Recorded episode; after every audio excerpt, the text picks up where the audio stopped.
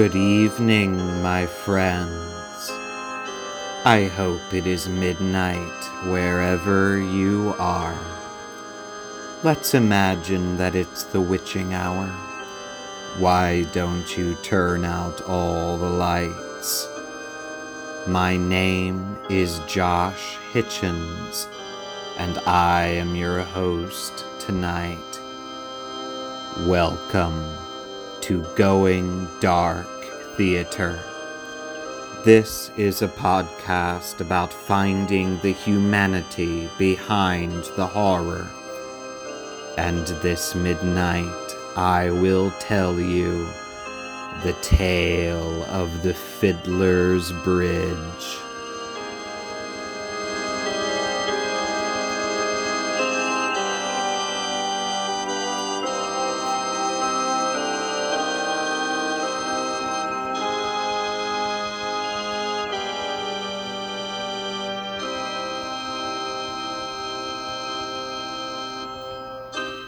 My friends, I'm sure you have noticed there hasn't been a new episode of Going Dark Theater for several months, and I wanted to share the reason why. I am writing a book.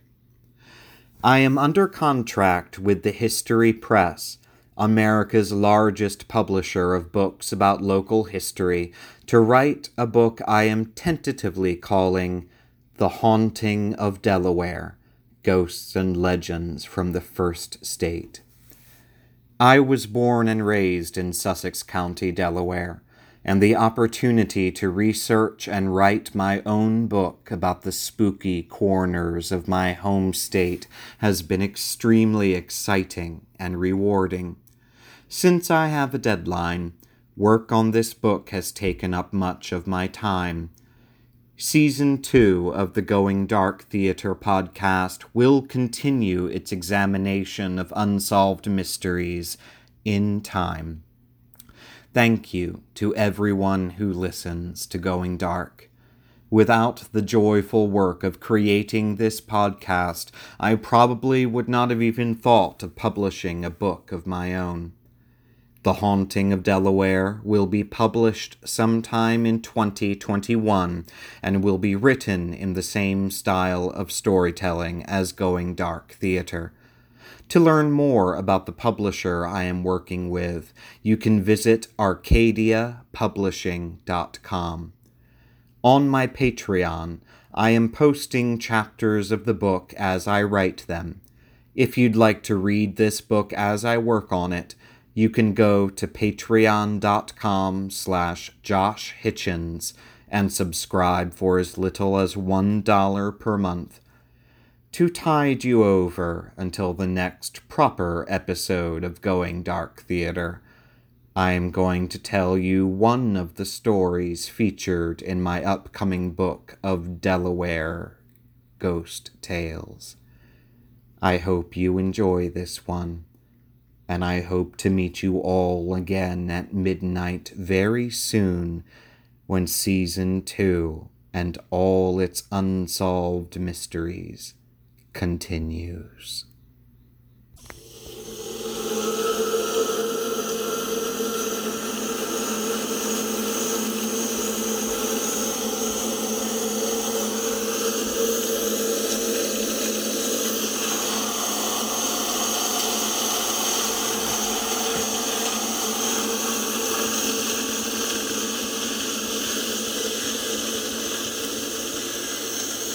An intriguing article appeared in the Wilmington Sunday Star newspaper on October 4th, 1953, just in time for Halloween. It was a then contemporary update on one of Delaware's most enduring and most disturbing ghost stories the legend of Fiddler's Bridge. The text was written by F.M., and it is accompanied by an illustration depicting the famous ghost that would never be allowed to go to print today. Nonetheless, the article is worth quoting for its evocative writing, as well as being a snapshot of the legend as it stood in the mid 20th century. The article's title is Ghost Fiddler Loses Spirit, with the subtitle of Legend Doesn't Say So, but the fiddler of Fiddler's Bridge may well have given up the ghost in disgust. Here is how the article begins. The ghost, with the lowest spirits in Delaware right now, probably is the one who hangs out or used to hang out under Fiddler's Bridge down St. George's Way. This ghost once had a lucrative little trade. It operated a sort of spectral jukebox. Legend said that if exactly at midnight a passerby dropped a coin over the bridge rail into the stream below, the ghost of an old Negro fiddle player who was drowned there long ago would play a medley of sweet music. But that was before the automobile age, when the bridge was narrow and lonely, and the road passed through a dismal swamp. The road has long since been widened into the DuPont Dual Highway, Route 13, and the bridge, which spans Scott's Run a short distance below the Chesapeake and Delaware Canal at St. George's, has been transformed into a thing of macadam and reinforced concrete. Legend doesn't say what the fiddling ghost thought of these renovations, but the chances are he wasn't pleased. After all, it couldn't have been much fun sitting under that dank concrete and bracing the ectoplasm against the rumble of 10 ton tractor trailers overhead. Even if a motorist did stop and drop in a coin, the ghost probably couldn't have made his eerie music heard above the roar of traffic. No one could blame him if he finally gave up the ghost business in disgust, thus becoming Delaware folklore's first traffic casualty. Nowadays, motorists whiz over the bridge without realizing it is there, for it is scarcely more than a large culvert in the highway. But below, Scott's run meanders on as of old, choked with weeds and watercress, still an ideal place for ghostly concerts.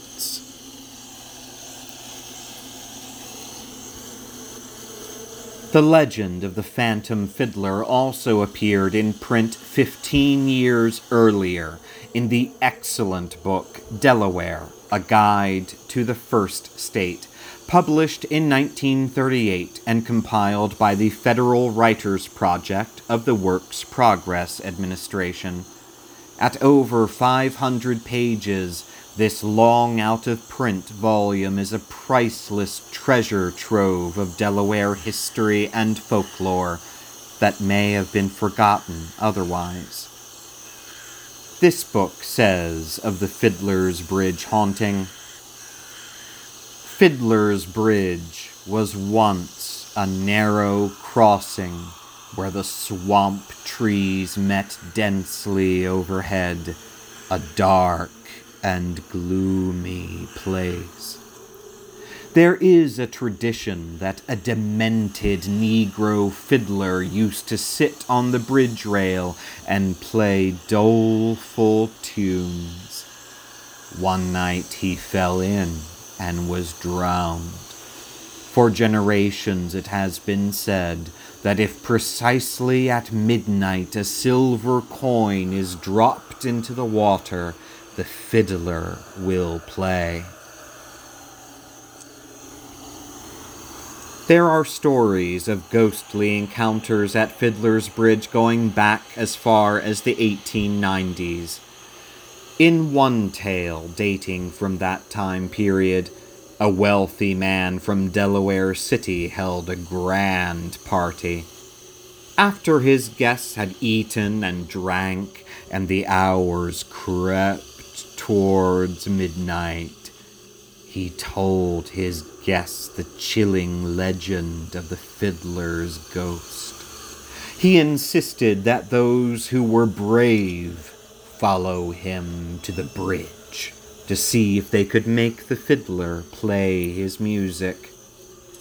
Nearly all the guests took up the challenge, and they followed their host down the dark wooded path to the haunted bridge. It seemed unnaturally quiet as the midnight hour came and the silence was only broken by the sound of a silver coin being thrown into the dark, murky water. A few moments passed, and the guests began to laugh in relief. But then the silence was broken again by the sound of soft, mournful music drifting on the wind, coming from somewhere close to where they were gathered on the old bridge. Naturally, the guests all fled in terror from the ghostly music, running back through the woods as fast as their feet could carry them.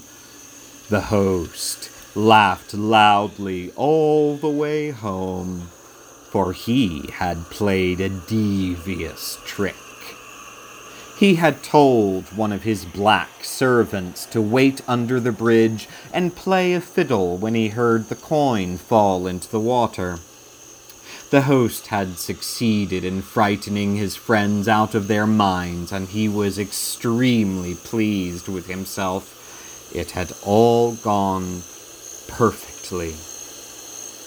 When the host returned to his house, he went to the servants' quarters to congratulate the fake phantom on a job well done. But then it was the host's turn to be afraid. His servant was sick and had never left the house that night the ghostly music the host and his friends had heard that midnight at Fiddler's Bridge was real.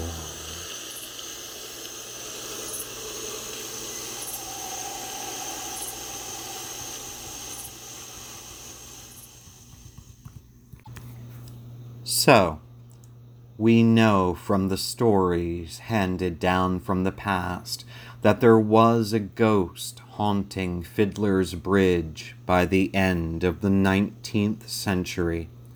But how did the black fiddle player become a ghost in the first place? This legendary haunting also illuminates some of the most horrific aspects of Delaware's real history. Delaware was a slave state that stayed with the Union during the Civil War, and its relationship with racism has always been complex and contradictory. The first known black person in what would become the state of Delaware was a man given the name Anthony. He was captured in the West Indies by the captain of a Swedish ship called the Vogel Grip and forcibly taken to New Sweden, an area which would eventually become the city of Wilmington. Anthony arrived on this soil as an enslaved man, but according to historical records, by the 1650s, Black Anthony was a free black man going by the name Antony Swart and working for pay for Governor Johann Printz. The Delaware State Constitution of 1776 ordered that, quote, no person hereafter imported to this state from Africa ought to be held in slavery under any pretense whatever. However, this did not free the black people already enslaved in Delaware or their children who were born into slavery and there were many free black citizens who were kidnapped and sold illegally by their white neighbors. 19th century men of Delaware fought in both Union armies and Confederate, although Delaware was the only slave state not to have any official Confederate regiments because of its proximity to the Free State of Pennsylvania. Delaware was a pivotal stop on the Underground Railroad. But there was also a reverse Underground Railroad that sold black people south. The most notorious perpetrator of this atrocity was Patty Cannon, Delaware's first known serial killer whose grisly tale will be told in another chapter. In 1790, there were approximately 9,000 enslaved black people living in the state of Delaware. By 1860, when the Civil War began, there were 1,798 enslaved black people. The majority of Delaware's black population were free by this time. When the war ended, all enslaved people in the state were effectively freed from bondage. However, Delaware also initially rejected the 13th, 14th, and 15th constitutional amendments and did not ratify them until 1901. Delaware was also the last state in the in America to abolish whipping as a form of capital punishment, finally doing so in 1972. The last public whipping in Delaware had occurred only 20 years earlier in 1952. Between 1900 and 1945 alone, 1,604 prisoners were whipped in Delaware, and it is a matter of historical record that the majority of them were black.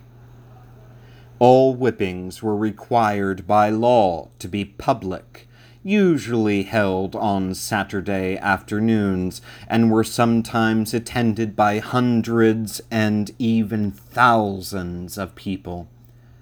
Some called the whipping posts a red Hannah, due to the human blood that would stain the wood as the prisoner had their arms chained around it, hugging red Hannah as they received up to forty unmerciful lashes of the whip.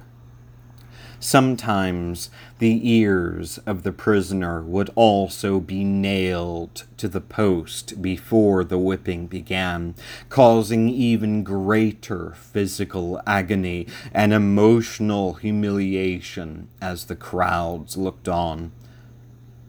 The final Delaware whipping post was removed from public display in front of the old Sussex County Courthouse in my hometown of Georgetown, Delaware, on July 1st, 2020. It had been installed at that location as an historic monument in 1993 from this unsettling and important historical background.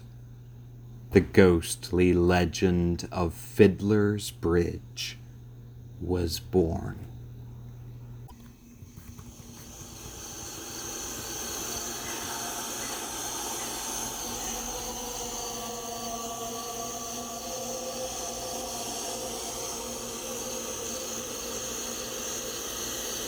This tale begins in the early part of the 19th century, before the Civil War, as far as any of the old timers can tell.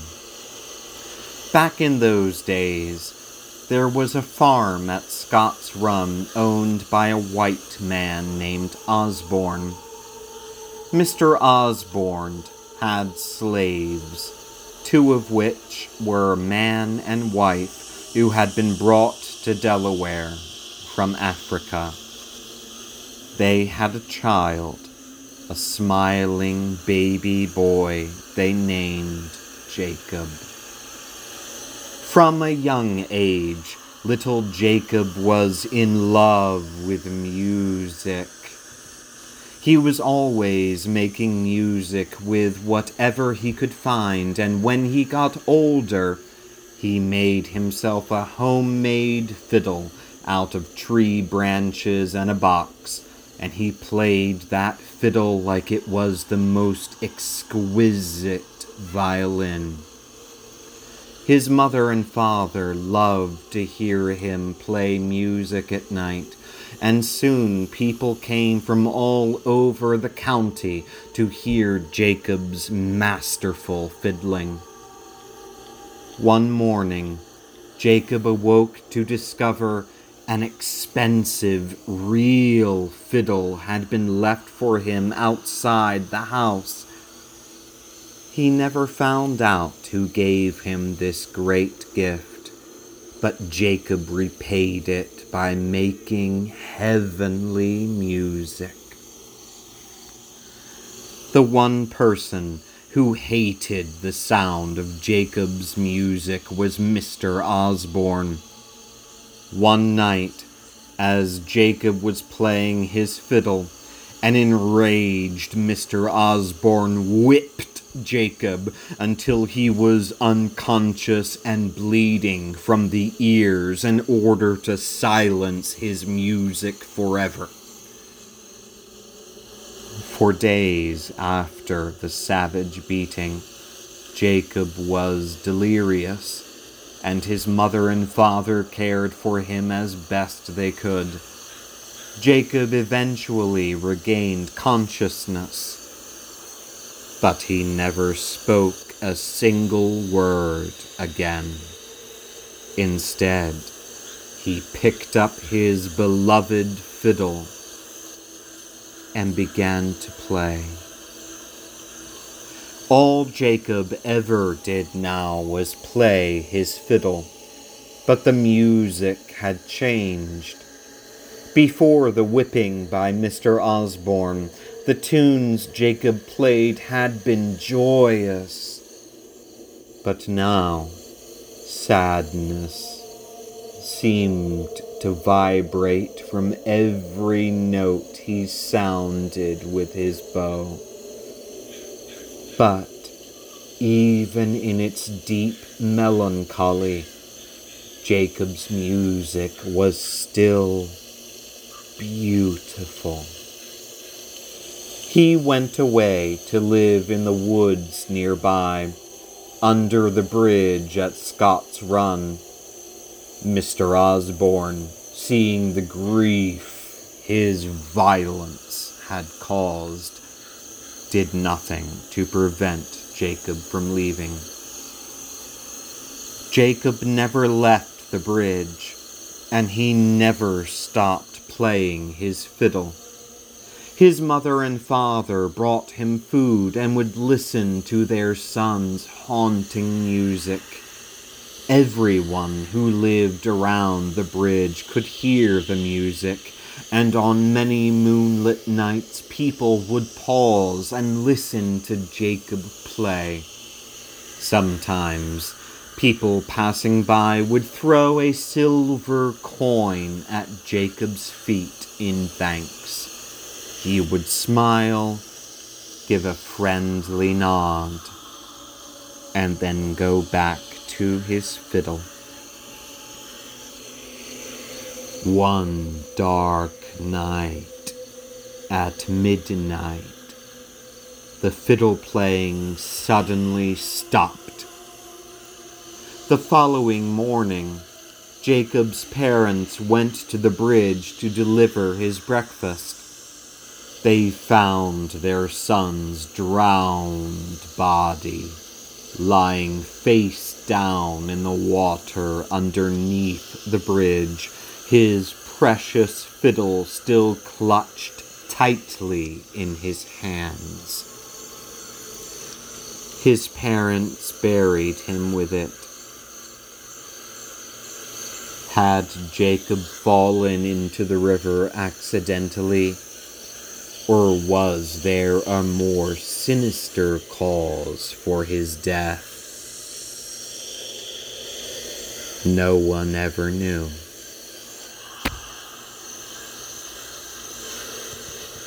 Not long after Jacob's funeral, several men happened to be walking by the bridge around midnight on their way home. They paused at the old bridge, which was now lonely and silent, in remembrance of Jacob one of the men tossed a silver coin into the water below, and after a few moments, they heard something impossible. Their skin burst out in goosebumps because what they were hearing was music. The beautiful music of Jacob and his fiddle drifting out from the darkness of the night. Ever since then, so the legend goes, anyone who is brave enough to throw a silver coin in the river at Scott's Run on the stroke of midnight will hear the same unearthly melodies that have echoed around Fiddler's Bridge for centuries. Even with the constant flow of 21st century traffic on the highway above. I believe there is still a ghostly reminder of Delaware's past in this tale. I believe in the specter of a man named Jacob, whose spirit refuses to be silenced, still playing his supernatural symphony for anyone who dares to listen and learn.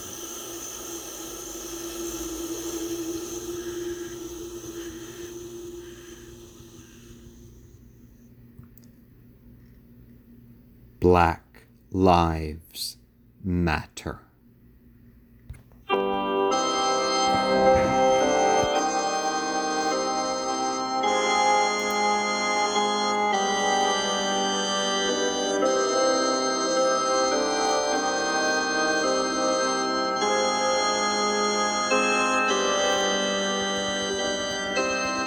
Going Dark Theater will return.